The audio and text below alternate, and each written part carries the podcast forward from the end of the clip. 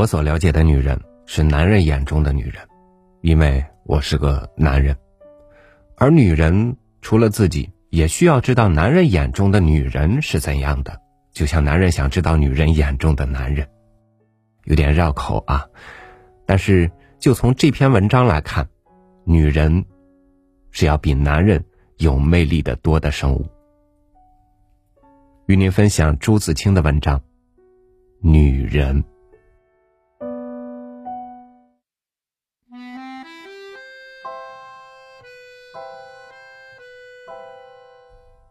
白水是个老实人，又是个有趣的人。他能在谈天的时候滔滔不绝的发出长篇大论。这回听免子说，日本某杂志上有“女人”一文。是几个文人以女为题的拙画的记录。他说：“这倒有趣，我们何不也来一下？”我们说：“你先来。”他搔了搔头发道：“好，就是我先来，你们可别临阵脱逃才好。”我们知道他照例是开口不能自修的，果然。一番话费了这多时候，以致别人只有补充的功夫，没有自叙的余裕。那时我被指定为临时书记，曾将桌上所说拉杂写下，现在整理出来，便是以下一文。因为十之八是白水的意思，便用了第一人称作为他自叙的模样。我想，白水大概不至于不承认吧。老实说，我是个欢喜女人的人。从国民学校时代直到现在，我总一贯的欢喜着女人。虽然不曾受着什么女难，而女人的力量，我却是常常领略到的。女人就是磁石，我就是一块软铁。为了一个虚构的或实际的女人，呆呆的想了一两个点钟。乃至想了一两个星期，真是不知肉味光景啊！这种事是屡屡有的。在路上走，远远的有女人来了，我的眼睛便像蜜蜂们嗅着花香一般直觉过去。但是我很知足，普通的女人大概看一两眼也就够了，只多再掉一回头。像我的一位同学那样。遇见了异性，就立正向左或向右转，仔细用他那两只近视眼从眼睛下面紧紧追出去半日半日，然后看不见，然后开步走。我是用不着的。我们地方有句土话说：“乖子望一眼，呆子望到晚。”我大约总在乖子一边了。我到无论什么地方，第一总是用我的眼睛去寻找女人。在火车里，我必走遍几辆车去发现女人；在轮船里，我必走遍全船去发现女人。我若找不到女人时，我便逛游戏场去，赶庙会去。我大胆的加一句：参观女学校去。这些都是女人多的地方，于是我的眼睛更忙了。我拖着两只脚跟着他们走，往往直到疲倦为止。我所追寻的女人是什么样呢？我所发现的女人是什么样呢？这是艺术的女人。从前人将女人比作花，比作鸟，比作羔羊。他们只是说，女人是自然手里创造出来的艺术，使人们欢喜赞叹，正如艺术的儿童是自然的创作，使人们欢喜赞叹一样。不独男人欢喜赞叹，女人也欢喜赞叹，而妒便是欢喜赞叹的另一面，正如爱是欢喜赞叹的一面一样。受欢喜赞叹的，又不独是女人。男人也有。此柳风流可爱，似张旭当年便是好例；而每逢一一语，尤为史不绝书。但男人的艺术气氛似乎总要少些。贾宝玉说得好：“男人的骨头是泥做的，女人的骨头是水做的。这是天命呢，还是人事呢？我现在还不得而知，只觉得事实是如此罢了。你看。”木下学绘画的人体习作的时候，谁不用了女人做他的模特呢？这不是因为女人的曲线更为可爱吗？我们说，自有历史以来，女人是比男人更其艺术的，这句话总该不会错吧？所以我说，艺术的女人。所谓艺术的女人，有三种意思。是女人中最为艺术的，是女人的艺术的一面，是我们以艺术的眼去看女人。我说女人比男人更其艺术的是一般的说法，说女人中最为艺术的是个别的说法。而艺术一词，我用它的狭义，专指眼睛的艺术而言，与绘画、雕刻、跳舞同其范类。艺术的女人，便是有着美好的颜色和轮廓和动作的女人，便是她的容貌、身材、姿态，使我们看了感到自己圆满的女人。这里有一块天然的界碑，我所说的只是处女、少妇、中年妇人。那些老太太们，为他们的年岁所侵蚀，已上了凋零与枯萎的路途。在这一件上，已经落伍者喽。女人的圆满相，只是她的人的诸相之一。她可以有大才能、大智慧、大仁慈、大勇毅、大贞洁等等，但都无碍于这一项。诸相可以帮助这一项，使其更臻于充实；这一项也可帮助诸相分其圆满于他们。有时更能遮盖他们的缺处。我们只看女人，若被她的圆满相所吸引，便会不顾自己，不顾她的一切，而只陶醉于其中。这个陶醉，是刹那的，无关心的，而且在沉默之中的。我们只看女人是欢喜，而绝不是恋爱。恋爱是全班的，欢喜是部分的。恋爱是整个自我与整个自我的融合，故艰深而久长。欢喜是自我间片段的融合，故清浅而飘忽。这两者都是生命的趣味，生命的姿态。但恋爱是对人的。欢喜却兼人与物而言。此外，本还有仁爱，便是民胞物与之怀。再进一步，天地与我并生，万物与我为一，便是神爱大爱了。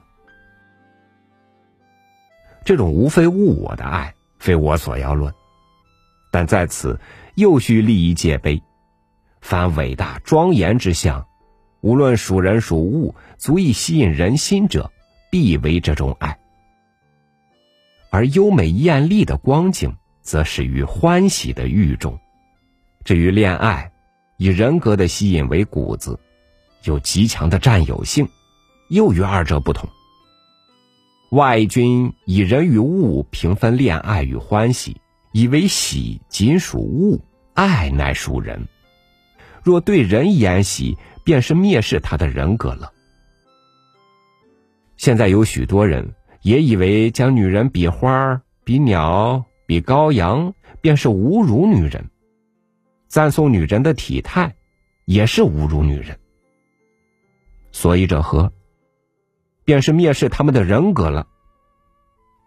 但我觉得，我们若不能将体态的美排斥于人格之外，我们便要慢慢的说这句话。而美若是一种价值，人格若是建筑于价值的基石上，我们又何能排斥那体态的美呢？所以我以为，只需将女人的艺术的一面作为艺术而鉴赏它，与鉴赏其他优美的自然一样，艺术与自然是非人格的，当然便说不上蔑视与否。在这样的立场上，将人比物，欢喜赞叹，自与因袭的玩弄的态度相差十万八千里，当可告无罪于天下。只有将女人看作玩物。才真是蔑视呢！即使是在所谓的恋爱之中，艺术的女人，是的，艺术的女人，我们要用惊异的眼去看她，那是一种奇迹。我这看女人十六年余资了，我发现了一件事。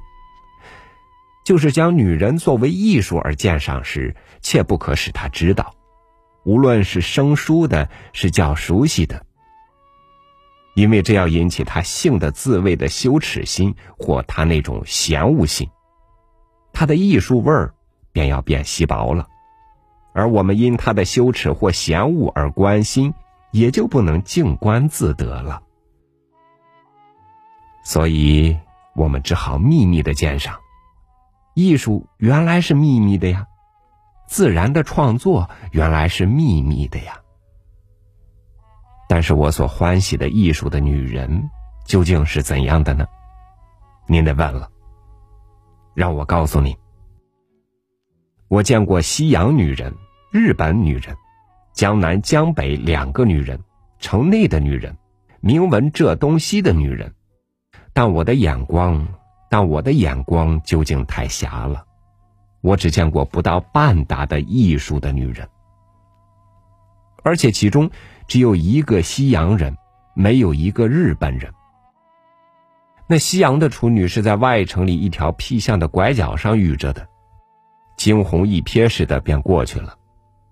其余的两个是在两次火车里遇着的，一个看了半天，一个看了两天。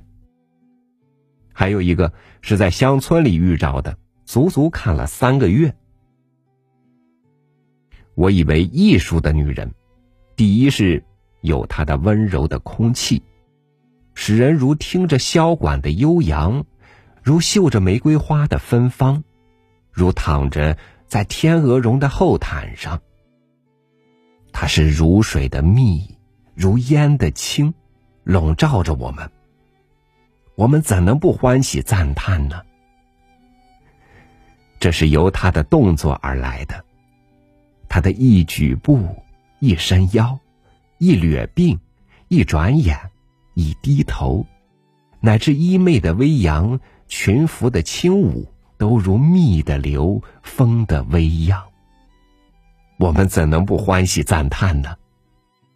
最可爱的，是那软软的腰儿。从前人说临风的垂柳，《红楼梦》里说晴雯的水蛇腰，都是说腰肢的细软的。但我所欢喜的腰啊，简直和苏州的牛皮糖一样，使我满舌头的甜，满牙齿的软呐。腰是这般软了，手足自也有飘逸不凡之概。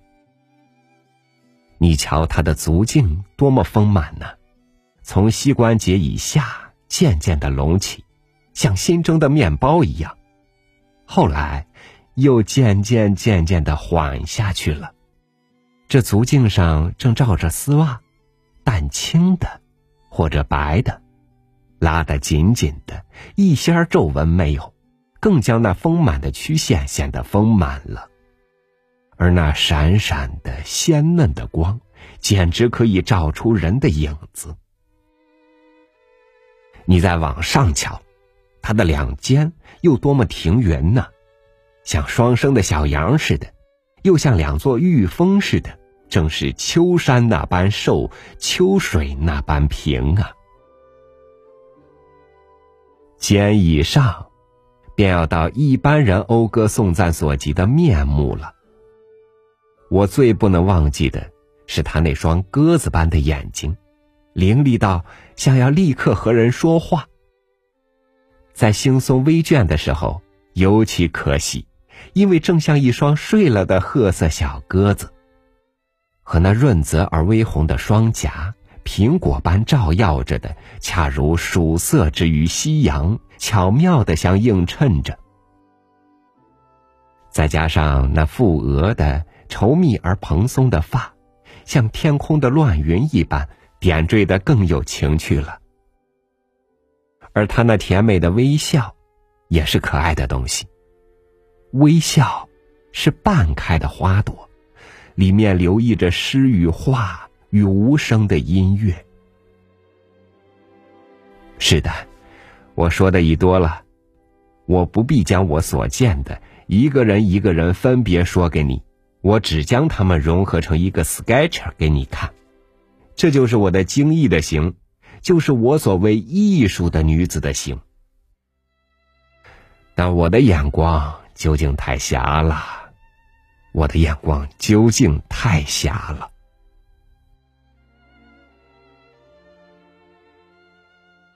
在女人的聚会里，有时也有一种温柔的空气。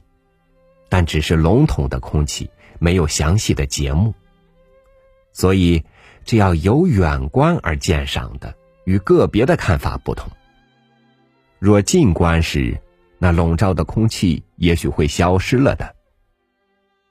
说起这艺术的女人的聚会，我却想着数年前的事了。云烟一般，好惹人惆怅的。在 P 城一个礼拜日的早晨，我到一所宏大的教堂里去做礼拜。听说那边女人多，我是礼拜女人去的。那教堂是男女分坐的，我去的时候，女座儿还空着，似乎颇遥遥的。我的遐想便去充满了每个空座里，忽然眼睛有些花了。在薄薄的香泽当中，一群白上衣、黑背心儿、黑裙子的女人，默默的、远远的走进来了。我现在不曾看见上帝，却看见了带着义子的这些安琪儿了。另一回，在傍晚的湖上，暮霭四合的时候，一只插着小红花的游艇里。坐着八九个雪白雪白的白衣的姑娘，胡风舞弄着她们的衣裳，变成一片浑然的白。我想她们是湖之女神，以游戏三昧，暂现色相于人间的呢。第三回，在湖中的一座桥上，淡月微云之下，倚着十来个。也是姑娘，朦朦胧胧的与月一起白着，在抖荡的歌喉里，我又遇着月子儿的化身了。这些，是我所发现的又一行。是的，艺术的女人，那是一种奇迹。一九二五年二月十五日，白马湖，